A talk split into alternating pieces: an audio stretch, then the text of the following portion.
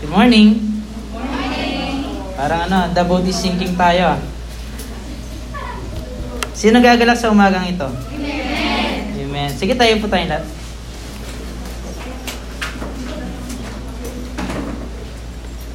Sabi ko kanina sa worship team, pag titingin kayo sa dami ng tao, madi-discourage lang kayo. no, kasi people come and go. Pag gusto lang nila pumunta, pumunta sila. Minsan iba ang motibo, pero naniniwala ako na kung sino yung mga tao nandito, sila talaga yung dapat na narito ngayon. Amen? Sige, tayo yung manalangin. Panginoon, maraming salamat po sa maging to Lord at dalangin po namin na yung banal na Espiritu, Panginoon, ang kumilos, Panginoon, sa mga oras na ito. Salamat, Lord God, sa iyong ah, magandang mensahe, Lord, na ah, ituturo po sa aming lahat sa umaga ito, Lord. Ganyan din, Lord, dinadalayan po namin ang mga kasamahan na wala pa po dito, Lord. Dalayan po namin ang iyong pagsama, Panginoon, sa kanila. Ingatan niyo po sila na makarating po sila dito, Panginoon, ligtas, Panginoon. Salamat po, Lord. At ibinabalik po namin sa iyo ang pinamatas na po pasalamat sa Panginoon Jesus. Amen and amen. Pwede pong merong mag-assist sa ano, bata para ano, hindi siya masyadong ano, maingay. Thank you, Lord.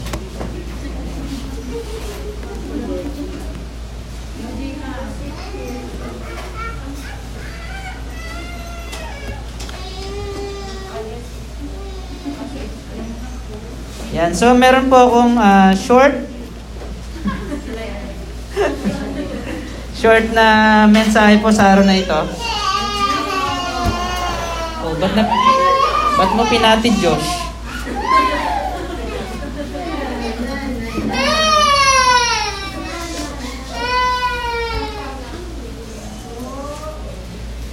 Na, nakakalungkot ng pagpapalisin ano.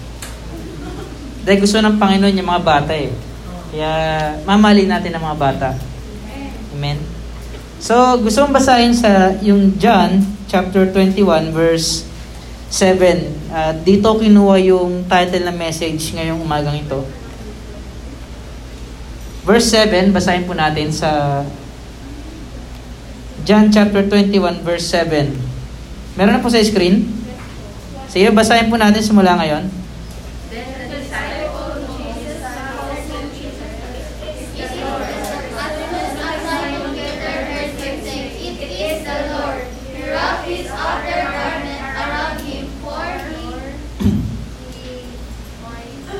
he had taken it off and jumped into the water. Yan. So, sa dito sa akin sa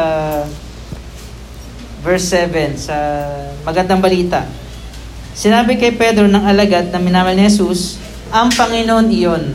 Amen. Sa NIV, Then the disciple whom Jesus loved said to Peter, It is the Lord. Amen. Sabihin nga natin, It is the Lord. It is the Lord. It is the Lord. Amen? Yan. So, sa dito, ang Panginoon iyon. So, magandang tatakala, tatalakayin natin sa umaga ito, mga kapatid. Ano, na sa, sa mga pagkakataon sa buhay natin, nakikita natin ang pagkilos ng ating Panginoon. Di ba? Sa mga, sa mga ah, sitwasyon ng buhay natin, nakikita natin na kumikilos pala si Lord. Doon lang ba sa pagkakataon na ikaw ay masagana o doon rin sa pagkakataon na ikaw ay dumaranas ng matitinding pagsubok? Ano? Siguro madalasan dito doon lang sa ano eh. Pag masagana ka eh, pag binibless ka ng Lord, doon mo lang sinasabi na, Lord, salamat. Di ba? Itong blessing na to, it is the Lord. Di ba? Sinasabi natin, si Lord ang may kagawin nito. Kaya sobrang na-overwhelm tayo, sobrang nagagalak tayo, no? Kaya, paano yun pag dumating ka na sa hindi magandang sitwasyon naman? Masayong pa rin kaya na si Lord ang may, si Lord ang ah, inalaw ni Lord to. It is the Lord pa rin ba ang ating maging respond, mga patid? Pero kasi madalas sa atin pag dumaranas ng pagsubok, ano, eh, iba yung lumalabas sa bibig natin eh. Di ba? Puro reklamo, puro ah, disappointment, di ba? Pero dapat tandaan natin na ah, yung magaganda at hindi magandang sitwasyon na nangyari sa ating buhay, inaalaw ni Lord yan. So pa rin natin na kahit na naghihirap ako, it is the Lord. Alam ko, Lord, na ikaw may kagawa, may ikaw may kagawa na ito, Panginoon. At meron kang itinuturo sa akin. Amen? Hindi yung nagkokasyon ka na, bakit Lord? Yeah. Bakit Lord? Dahil lagi natin isipin na yung mga nangyaring ito sa ating buhay ay meron mga pagkilos ng ating Panginoon. Amen? So, babasahin ko yung uh, tag doon. Pagbubulay-bulay natin itong John 21 na ito. At kung ano mga makikita natin mga magandang bagay dito. Sa dito sa verse 21, Pagkatapos nito, muling nagpakita si Jesus sa mga alagad sa tabi ng lawa ng Tiberias. So, ganito ang nangyari. Magkakasama sina Simon Pedro, Tomas na tinatawag na kambal, Nathaniel, Nathaniel na taga Cana sa Galilea, ang mga anak ni Zebedeo at dalaw pang alagad. Sinabi sa kanila ni Simon Pedro, mangingisda ako. Kasama kami, sabi nila.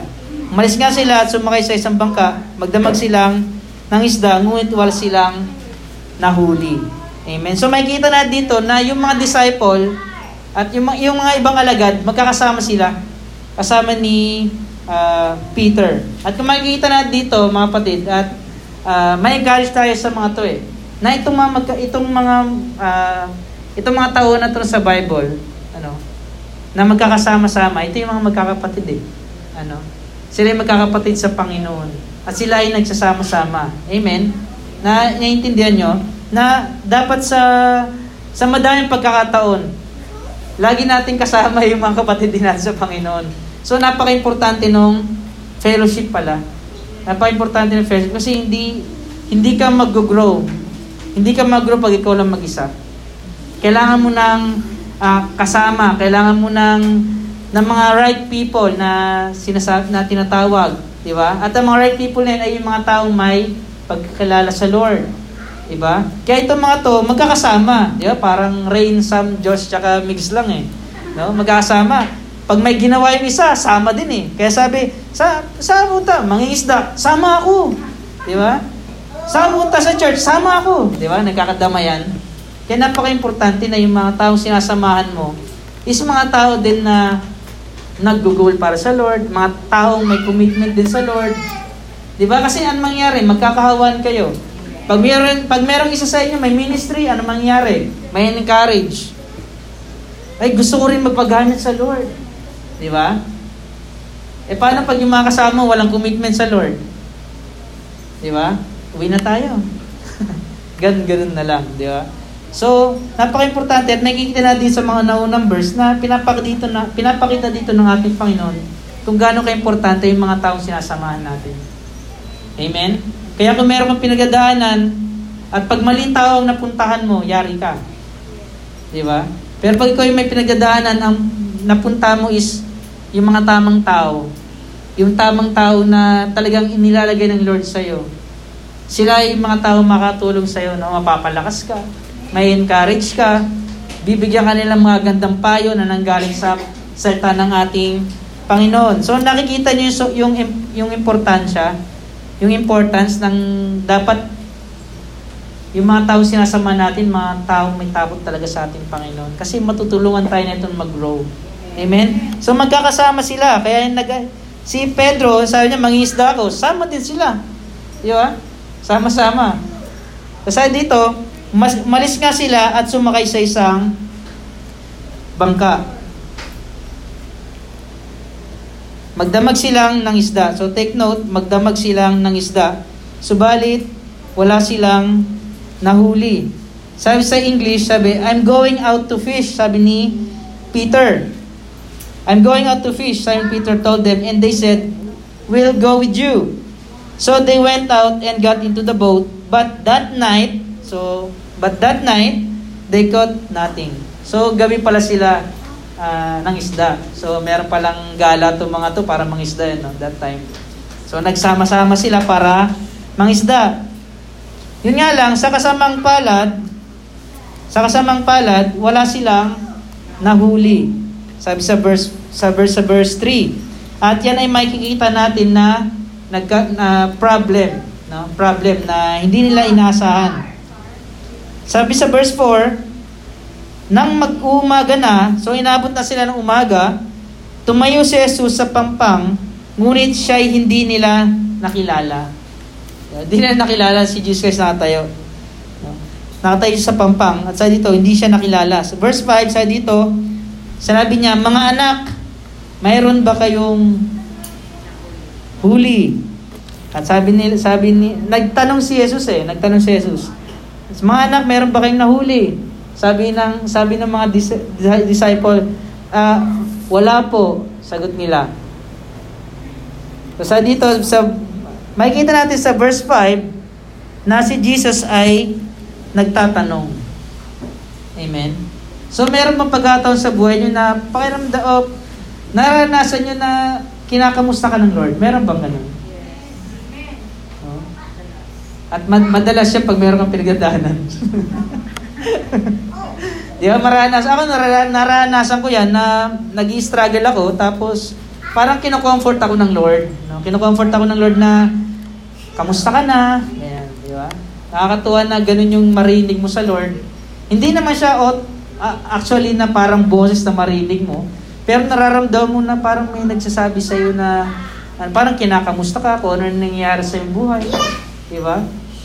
So, ang sarap pakinggan, no? Ang sarap na uh, marirealize natin na si Lord sobrang nagbibigay sa atin ng comfort.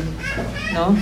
Nag, uh, siya yung bahala sa atin sa anong nangyayari sa buhay natin eh. Kasi lahat tayo dito, di ko alam kung ano yung mga pinagdadaanan natin. Pero alam ko merong kinakatagpo ang Lord sa mga oras na ito. Kaya si Lord nagtanong sa kanila. No? So meron silang pinagdadaanan. At si Lord laging nandyan pala pag, kahit pag meron tayong pinagdada, pinagdadaanan, nandyan siya, tatanungin tayo, ano, kamusta na? Kamusta na yung trabaho mo? kamusta na yung boss mo? O kamusta na yung iniipon mo? Kamusta na yung iniipon mo sa Baguio? Magkano na lang? Kunti na lang, Lord. 1,499 na lang. Ang bihira. Di ba? Mga kapatid, makikita natin dito na si Lord, gusto niya yung communication. Gusto niya may pag-communicate sa atin. Kaya dito sa tagpong ito, nagtatanong siya eh. At napaka-importante din pala na meron tayong honest na puso. Pagsasagot tayo sa Lord tulad nila. Ano? Kaya sabi ni sabi ni sa kanila, ah, ano, anak, mga anak, ang ganda ng pagkasabi, mga anak. Sa ibang translation, sabi, uh, friends. Di ba? Friends ang ginamit sa ibang translation. Dito naman sa Tagalog, mga anak. Di sarap na marinig ng ganun? Mga anak. Di ba? Mga anak, ano, meron ba kayong nahuli? Ano, kamusta na yung pag-aaral mo? Di ba? Kinakamusta tayo ni Lord. Di nyo ba naranasan yung ganon? So baka may problem kayo sa communication sa Lord. So si Lord, concerned siya sa mga to. Sabi, meron ba kayong nahuli? Sabi ng mga alagad niya, allows. Yeah. Walay. Nga, nga nga. Yeah. Wala po eh. Sabi niya, wala po. Sagot nila. So ngayon, after magtanong ni Jesus Christ sa kanila at nakareceive si Jesus Christ ng honest na sagot, sabi dito, sa verse 6, nagbigay si Lord ng direction. Sabi sa verse 6, Ihulog ninyo ang lambat sa gawing kanan ng bangka at makakahuli kayo, sabi ni Jesus. So isang bagay din na may kikita na dito na pag meron tinatanong sa atin ng ating Panginoong Jesus, ang ating Lord, no, ang ating pang, ang ating Diyos, tinatanong niya tayo ng mga bagay na dinidil niya sa atin. Kailangan natin sumagot ng uh, ng ng tapat. At bakit natin kailangan sumagot ng tapat? Kasi bibigyan niya rin ta- bibigyan niya tayo ng direction. Hindi tayo magmamataas mga kapatid. Merong mga pagkakataon sa buhay natin, kinakamusta tayo Lord, kamusta ka na? Okay lang naman ako Lord. Pagmamataas. Pride. Ba? Ano yung nasa gitna ng pride? Letter I. I. Di ba? Kaya si Lord, ayaw niya ng pride, ayaw niya ng pagmataas. Gusto niya ng honest na puso. Gusto niya yung puso na tapat, mga kapatid. Kaya pag kinakamusta tayo ng Lord, may matagpo sa inyong buhay, na kayo ay kinakaugnay ng Lord at alam ko meron yan. Tayo ay sumagot ng tapat sa Kanya. At dahil sumagot sila Peter ng tapat sa Lord at hindi sila nagsabi na, ah, meron ba kayong huli? Ah, meron naman kahit papano. Pero wala naman. Di ba? Hindi sila bibigyan direksyon ng Lord. Pero dahil sumagot sila ng tapat na wala Lord eh. Kani, buong gabi na kami nang huli pero wala talaga, Lord. Naging tapat siya sa pagsagot sa Lord, kaya ang binigay ni Lord, sa verse 6, anong binigay ng Lord? Direction.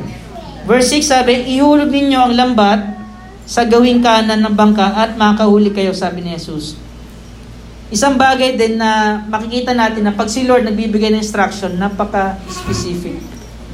Diba? Napaka-specific. Lalo na kung nakadaan na kayo sa numbers, sa mga nagde-devotion dito, nakadaan na sa numbers.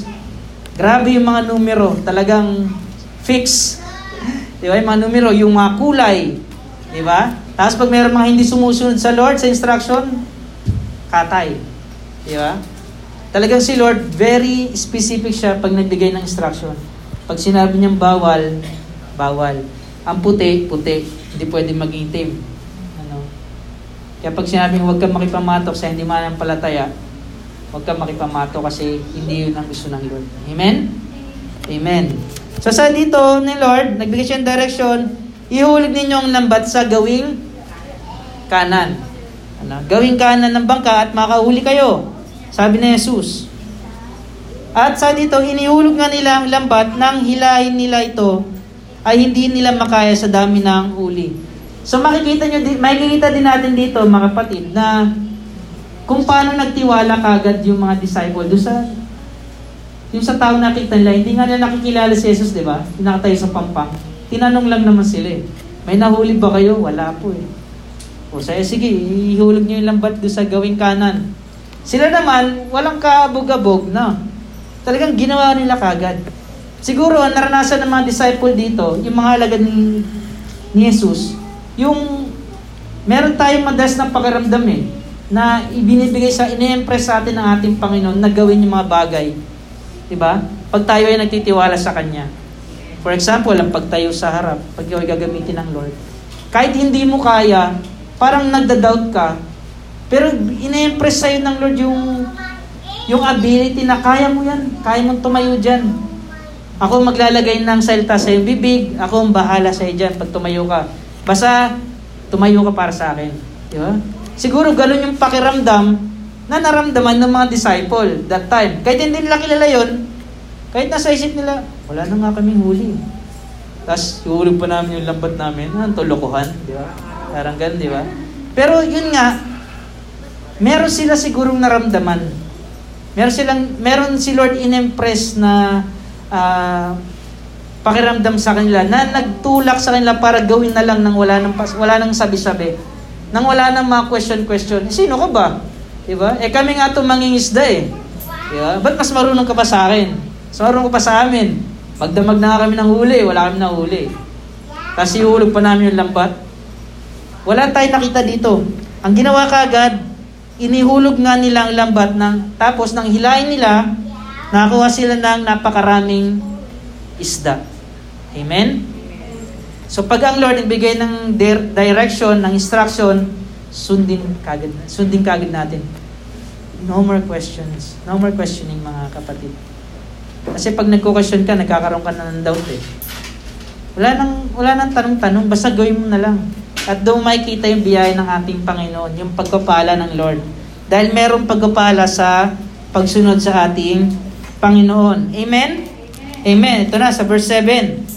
Yung nat yung hilahin nila, nakita na napakadami lang nahuli. No, hindi na nila makayang bitbitin eh. Sa verse 7, sa dito, sinabi kay Pedro na nangalagad na minamahal ni Jesus, ang Panginoon niyon, it is the Lord. Di ba? So nakita nila, yung sila ay blines, no? Nakita nila yung yung pagpapala na nangyari doon sa yung mga oras na yon, miracle tawag doon eh, mga kapatid. Miracle yun eh. Diba? Biruin mo, nag, magdamag kang naghuli. Tapos wala ka nahuli, tapos meron na nagsabi sa iyo na ihulog mo sa bandang kanan, yung pala sa kaliwa ka ng huli, no? De, may nagsabi lang kagad na ihulog mo sa kanan, tapos bigla nilang sinunod. Tapos ano nangyari? Nakahuli sila ng madaming isda. Miracle po yun. At para maranasan pala natin yung miracle sa ating buhay, kailangan natin yung pagsunod na tinatawag. Yung submission. Pag sinabing submission, nagsasubmit ka sa Lord, kahit hindi mo alam kung anong pwede mangyari, nagtitiwala ka sa Panginoon. Amen? Kahit hindi mo alam, Lord, di ko, sa totoo lang, di ko alam kung anong magiging future ko eh. Pero nagtitiwala ako sa iyo, Panginoon nagsasubmit ako sa iyong kalooban. Ganun ang pagtitiwala, mga kapatid. Lord, hindi ko alam kung ano pa mangyayari sa trabaho ko. Pero ako, alam ko, Panginoon, na meron kang magandang gagawin sa trabaho ko. Maging sa business ko, Panginoon, di ko alam kung ano pa mangyayari. Di ko pa alam kung ano yung mga pagsubok na pagdadaan ng business ko ito. Pero alam ko, Lord, kung ito ay kalooban mo, papatatagin mo ang business na ito. Amen? At ito ay magiging pagkapala sa akin. Amen? Kaya mga kapatid, napaka-importante, no? Napaka-importante na nakikita natin si Lord. No? Nakikita natin si Lord, hindi lang sa mga gandang sitwasyon ng buhay natin, ha? Kaya nakikita din na si Lord dun sa mga ah, disappointments natin, dun sa mga failures natin. Nakikita rin natin si Lord sa mga ah, mga ba- mga bagay na hindi natin ginugusto. No, lagi natin nakikita na meron tinuturo si Lord dito. Kaya niya pinapakita to sa akin, di ba? It is the Lord. Ang Lord ang may kagawa nito. Hindi naman sa parang sinisisi mo si Lord, eh, no? Dumadaan ka ng problema, ng pagsubok, tapos bilang kasayin mo, it is the Lord. Si Lord to. Si Lord yung may pakana nito. Hindi ganon. Ang gusto kong sabihin, kahit na dumaranas ka ng mga pagsubok sa iyong buhay, nakikita mo na ito inalaw ni Lord.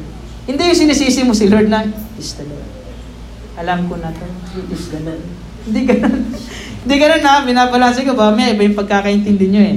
So sabi ni Peter, ay sabi nung, ah, yung isang disciple, yung isang alagad, it is the Lord. Si Lord yun. Yung nakita natin, si Lord yun. Diba? Kaya nang ginawa ni Peter, sobrang, ito si Peter kasi sobrang ano eh, laging excited, impulsive, ano. So, anong nangyari, yung narig ni, ni Peter na si Lord yun, nagsuot kagad siya ng damit eh, kasi syempre nakaubad daw siya. So, nagsuot siya ng damit, tapos tumalon kagad siya, lumusong kagad siya sa tubig. Sabihin yung excitement, no? So, ganun ba tayo, mga kapatid, na pag dumaan tayo sa pagsubok, sila Peter, dumaan ng pagsubok eh. Wala silang nahuli. Sumagot sila ng tama sa Lord. Dahil nagtanong si Lord, di ba? Tapos binigyan sila ng Lord ng direction. Pagkatapos, sila, pagkatapos ng direction ni Lord, sumunod sila, nakahuli sila nung madaming isda. Di ba? At nakita nila yung pagpapala. Tapos ngayon, nakita nila na si Lord ang may kagagawan nun. Ngayon, anong ano ngayon yung nangyari kay Peter? Anong naramdaman ni Peter? Yung excitement. Yung excitement sa paglapit sa Panginoon. Tayo madalas ganito ay ganito nakikita ko madalas no na pag tayo na overwhelm tayo ng pagpapala, hindi tayo na-excite sa paglapit sa Lord.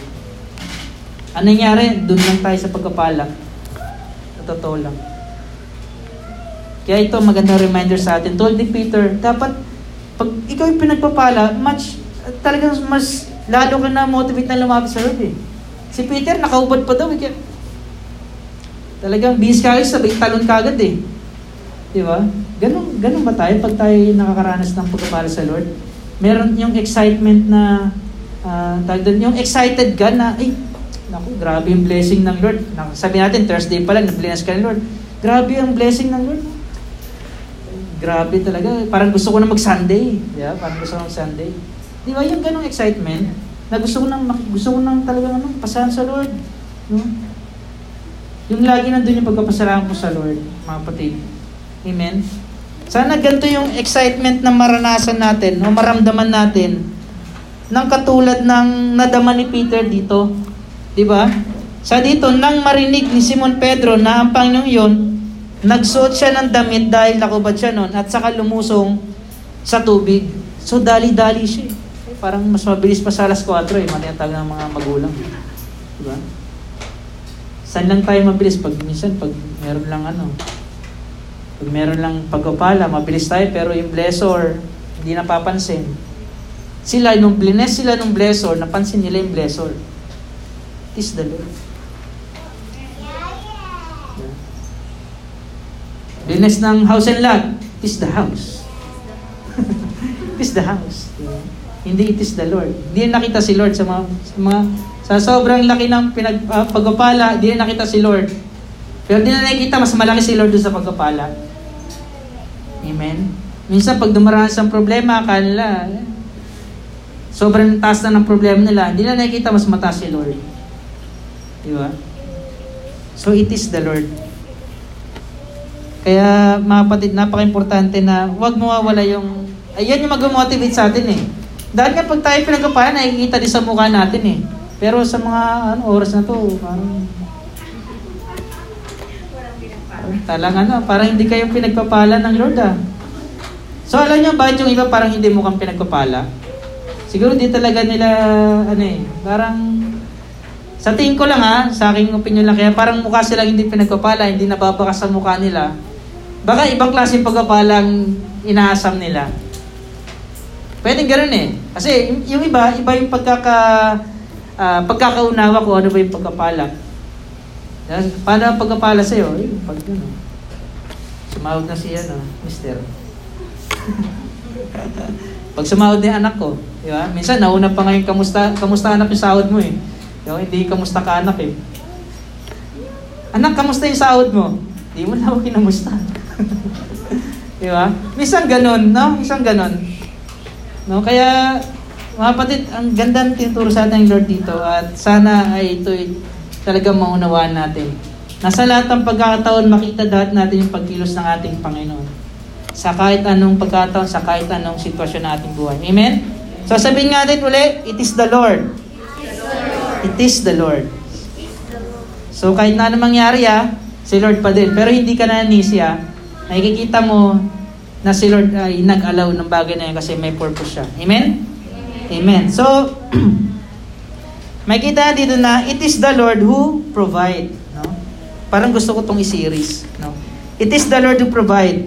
So Philippians 4 verse 19. And sabi doon, and my God will supply everything that we need. Amen.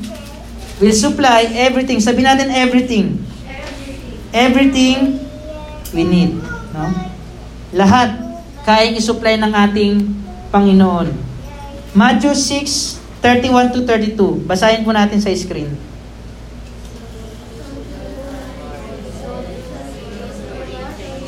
O, tignan nyo. Talaga mukha, mukha talaga kayo hindi pinagpapala eh. Pagbabasa pa lang eh. Basahin po natin uli. Sige, simula ngayon. So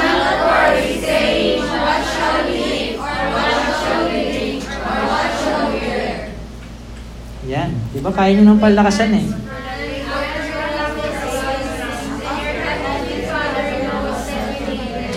Amen. So do not be anxious, no? yung word na anxious. What shall we eat or what shall we drink? What shall we wear? Amen.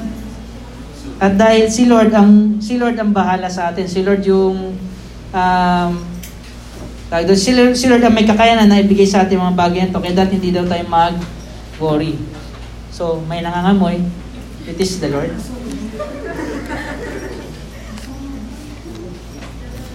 So, sige, mag, magpatuloy tayo. Yan natin yan kasi wala tayong magawa kung nasunod, di ba? Yan. So, Psalm, Psalms 145 verse 15 to 16. Said God will satisfy the desire of every living thing. Di ba? Ang sabi dyan, basahin po natin.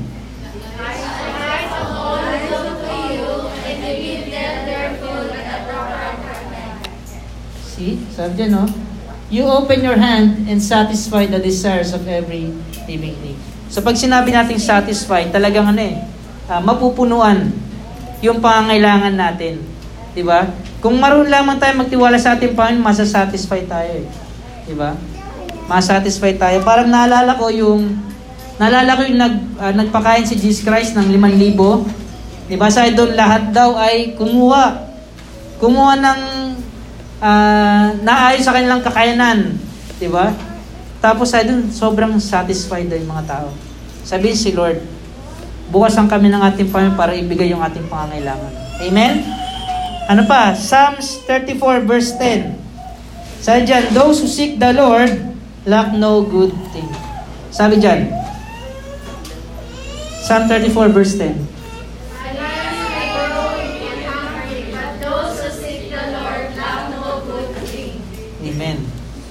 Sa dyan? The lions may grow weak and hungry, but those who seek the Lord lack no good thing. Amen. Yan. At yung 2 Corinthians chapter 9 verse 8, malapit na po mag-end. Alam ko natatakam kayo kasi naman yung nasunog na kanin. 2 Corinthians 9 verse 8.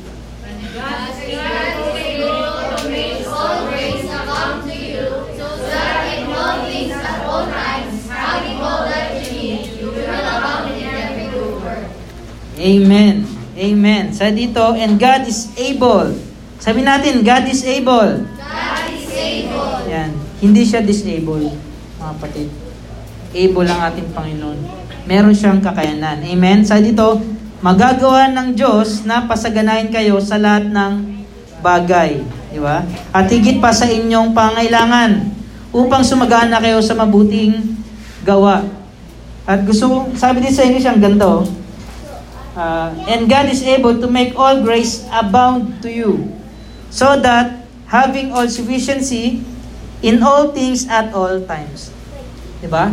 Sa lahat ng bagay, sa lahat ng pagkakataon, nandiyan yung biyaya, nandiyan yung pagpapal ng ating Panginoon. Amen? 'Di ba? Hindi ba kayo matutuwa sa ganun na si Lord yung nagpo-provide? 'Di ba? Kaya talagang dapat marunong tayong magtiwala sa ating Panginoon. Amen? Amen. So, merong malaking, uh, merong malag- mahalagang uh, part, no, yung ating pagtitiwala sa Lord para tayo ay mabless. Amen ba doon? Kaya, hindi dapat tayo, ano eh, hindi tayo dapat nagda-doubt sa kakayanan ng ating Panginoon. Siguro yung iba nagdududa, baka hindi nyo pa nabasa ang ilan sa mga pangako ng ating Panginoon. Balik-balikan yung mga pangako ng Lord. Para meron kang panghawakan pagka dumaranas ang mga sitwasyon sa iyong buhay. Kasi yan yung makatulong sa iyo eh. Kasi ang buhay kristyano, labanan niya ng salita. Anong ibig ko sabihin na labanan ng salita? Pag merong pinagandaan si kristyano, napaka-importante, no? Laging nag-matter kung anong salita yung pinanghawakan niya. Kung ang salita ng mundong panghawakan niya, lagi sasabihin lang sa kanya na, hindi mo yan kaya, wala kang, hindi mo kayang tapusin yan, mahina ka, no? Mafe-fail ka lang. Ganun sasabihin ng mundo sa'yo. Pero pag ang hawakan mo salita ng ating Panginoon, andyan lahat ng pangako ng ating Panginoon eh. Amen? Andyan lahat ng pangako ng ating Panginoon na kayang-kaya nating panghawakan sa lahat ng bagay, sa lahat ng oras, sa lahat ng pagkakataon, sa lahat ng sitwasyon, magagamit natin. Laging, ano, very timely palagi ang salita ng ating Panginoon. Amen? Amen. So, ito ang maganda na matagpo dun sa istorya. Sa sa verse 9, pagkaahon nila sa pampang, nakita sila ron ng isdang iniihaw. Kaso, kanin yung naamoy ko ngayon eh. Yeah? Sa nakita sila ron ng isdang iniihaw sa nagbabagang uling at ilang tinapay. Sa tingin nyo, sino nag-prepare nun? Si? Si Jesus. Tignan natin. sa dito, magdala kayo rito. Magdala kayo rito ng ilang isda, ilang isdang nahuli nyo. Sabi ni Jesus, kaya't sumampa sa bangka si Simon Pedro at hinila sa mampang ang lambat na puno ng malalaking isda. Isandaan at limamput tatlo, lahat ang nahuli nila. Sa tingin nyo, bakit 153? Diba? Pati number, no? Very specific. 153. Diba? I love you daw eh. I love you. Sabi ng Lord. No? I love you. Amen? Hula ko lang yan. So, meron daw silang isandaan at limamput tatlong, limamput tatlo, lahat ang nahuli nila. Tapos, sa sobrang dami nun, ito pa yung isang miracle. Hindi nasira ang lambat. Di ba? So, meron pala mga pagpapala, mga patid. Makikita na ito sa ating buhay. Meron pagpapala na sinisira tayo. Di ba? Pero meron pagpapala na galing sa Lord, ha? Yung pag merong pagpapala na galing sa Lord, na kahit na sobrang laki ng katulad na ito nangyari sa kanila, hindi nasira yung lambat. No? Hindi nasira. Makikita natin yung kakaiba. Kakaiba ang Lord pag nag-bless talaga siya. Amen? Kasi alam nyo, minsan, pag yung pagpapala na mali tayo ng paghawak, ang buhay natin nas, maaaring masira. Amen? Pero dito, yung pagpapala na to, na-handle ng maigi nila, Peter, di ba? Na-handle ng maigi. Kaya, pinakita rin dito ng Lord na walang masisira dito. Walang masisira. Walang lambat na masira. Kahit sobrang dami pa ng isda yan. Di ba? Napakabuti ng Lord sa kanila. So, sa dito sa verse 12, Halik kayo at mag-agahan tayo, sabi ni Jesus. Napakasarap naman ng ganun. No, ang Panginoon pala, yung Panginoon, si Lord pa yung nag-invite sa atin. At si Lord, lagi siya nag-invite ha. Lagi siya nag-invite. Dito, in-invite nila sila Peter at yung mga ibang disciples na, halikay dito, mag-agahan tayo. Na mag-breakfast tayo. Di ba? Kaya dito, sa verse 12, isang man, ah, isang man sa mga alagad ay hindi nangahas magtanong sa kanya kung sino siya sapagkat alam nila na siya ang Panginoon. It is the Lord. Amen? So, mara alam ko, madami mga pagkataon sa buhay natin na marahil hindi natin nakikita si Lord, pero dapat natin makita si Lord. Katulad ng mga disciples na to, mga kapatid. Sabi doon, kahit hindi nila kilala, oh, kahit hindi nila kilala, alam nila si Lord. Kasi itong tagpong ito, ito yung pangatlong beses na nagpakita si Jesus Christ after nung yung death, after resurrection. After resurrection pala. Diba? Ito yung pangatlong beses na nagpakita siya. So sabi nila, it is the Lord. Walang nangahas na magtanong kung sino, sino yun. Diba? So, meron mga pagkataon sa buhay natin na hindi natin nakikita na si Lord yung may gagawan. Na si Lord yung may tinuturo sa atin. Si Lord yung nagpapala sa atin. Madalas natin tayo sa pagpapala. Diba? At madalas natin din tayo sa problema. Tayo tayong lahat.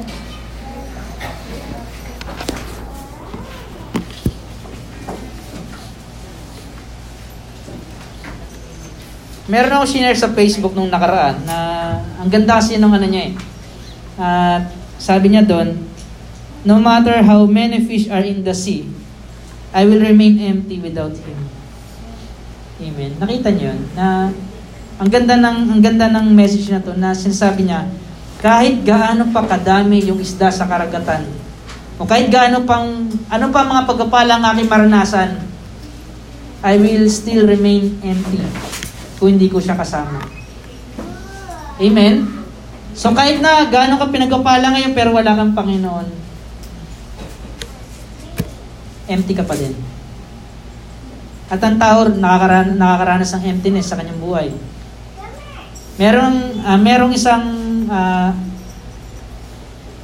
uh, merong isang writer na nagsulat na sabi niya, meron daw uh, parang butas sa ating puso, parang vacuum na ano, no? na walang maaaring mapagpuno noon o makapag, uh, mapagpuno noon kundi ang ating Panginoon lamang. Kaya tayo, makaranas man tayo ng emptiness, ano, pero pagkasama natin si Lord, no, siya yung pupuno niyan. Siya yung pupuno niyan. Di ba? So kahit na gaano ka pa pinagkapala, kung wala kang Panginoon, wala ring halaga ang mga bagay na to. So dapat natin matandaan na si Lord may kakayanan. Amen? He is able, He is able to provide, to heal the sick, at madami pang mga bagay. Amen? Si Lord ay mapagbiyaya, si Lord ay dapat na pagkatiwalaan, si Lord ay dapat na madakila, siya dapat ay may taas. Amen? Excuse. So let's pray. Tayo magpasalam sa ating Panginoon sa umaga ito dahil napakabuti niya itinuro niya sa atin itong mga salitang ito. Iniremind niya sa atin. Ano? Niremind niya sa atin na andito ako anak na pwede mo akong pasalamatan di ba? sa mga pagkataon sa buhay mo na ikaw ay pinagkapala ko kasi uh, importante sa Lord yun. Di ba? Kahit sino naman gustong uh, makadinig ng uh, parang appreciation, gusto marinig ng thank you, yung naging grateful lang tao sa'yo, di ba? Lalo-lalo na sa ating Panginoon kasi siya yung tatay natin eh. Amen? So gusto ng Lord na maalala natin siya sa kahit anong sitwasyon sa ating buhay, kaya maganda man yan o hindi, maalala natin siya. Amen? Lagi natin masabi sa natin na it is the Lord. It is the Lord. It is the Lord. Pag bless ka ng Lord, it is the Lord. Kung hindi ka man i-bless, It is the Lord. Meron kang tinuturo sa akin, Panginoon. So let's pray. Panginoon, maraming salamat po, Lord. Salamat po sa iyong uh, napagandang mensahe, Lord, sa umaga nito, Panginoon. Tunay nga, Lord, na ikaw po ang Panginoon na may kakayanan na tugunin po ang mga bagay naming hinahangad, Lord ang mga bagay na din-deserve po namin, Lord. Kung ito pa inaayon sa iyong kalooban, Panginoon. Kaya dapat, Lord, ang mga pinapanalangin, dinidesire, Lord, ay nakaangkla, Panginoon, sa iyong kalooban. Kaya din, Lord, salamat po dahil tinuruan niyo po kami na magtiwala sa inyo. tinuruan niyo po kami na magpasakop sa iyong kalooban, Panginoon. Salamat din po sa mga natunan namin, sa mga disciples, Lord. Sa mga disciples na ito, Lord, na dapat ah, meron kaming fellowship, Panginoon, sa isa't isa, Lord.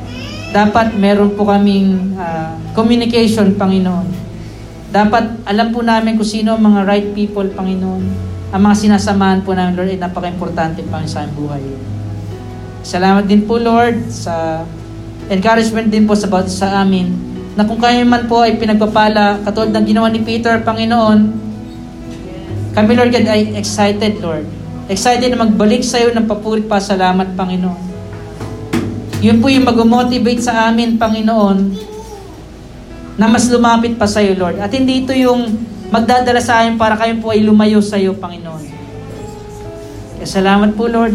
Salamat sa iyo mga pagpala po sa aming buhay, Lord, na hindi po sumisira sa amin, Panginoon. Na tulad nung, ah, nung mga lambat, Panginoon, na sobrang dami ng isda, Panginoon, sobrang laki ng pagpapala mo, Panginoon, hindi ito nasira, Lord. Kaya naniniwala din po kami, Lord, na ang mga plano po sa aming buhay ay para sa aming ah, ah, ikakasagana, Panginoon.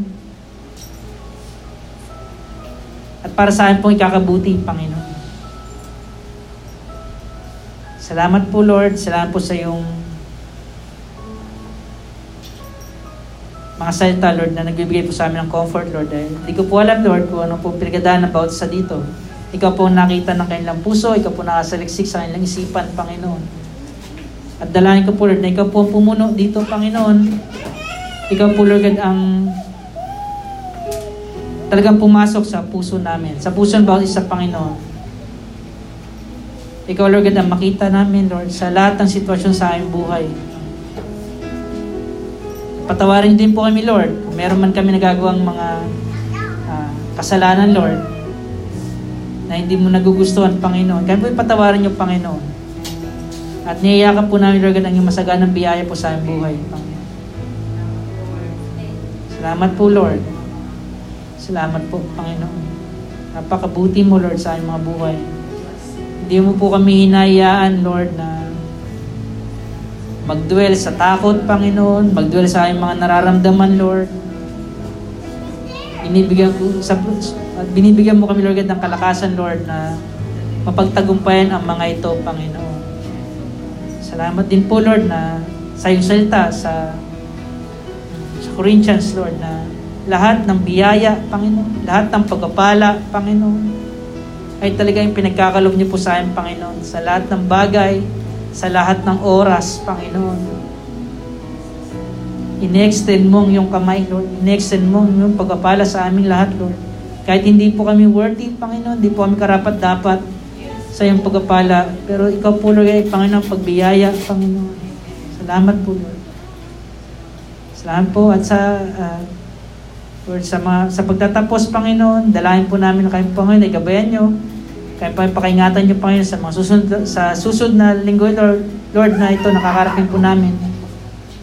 Kaya, Panginoon, ay patuloy yung panghawakan. Bigyan mo kayo ng boldness, Lord, sa pagharap sa mga pagsubok na ito, Panginoon, na darating sa aming buhay, Lord. Salamat po, Lord, sa ni Jesus. Amen and amen. God bless po. God bless sa ating lahat. So, mag-circle po tayo. Saglit lang, saglit lang na circle. Okay, Lord. Mike, guys.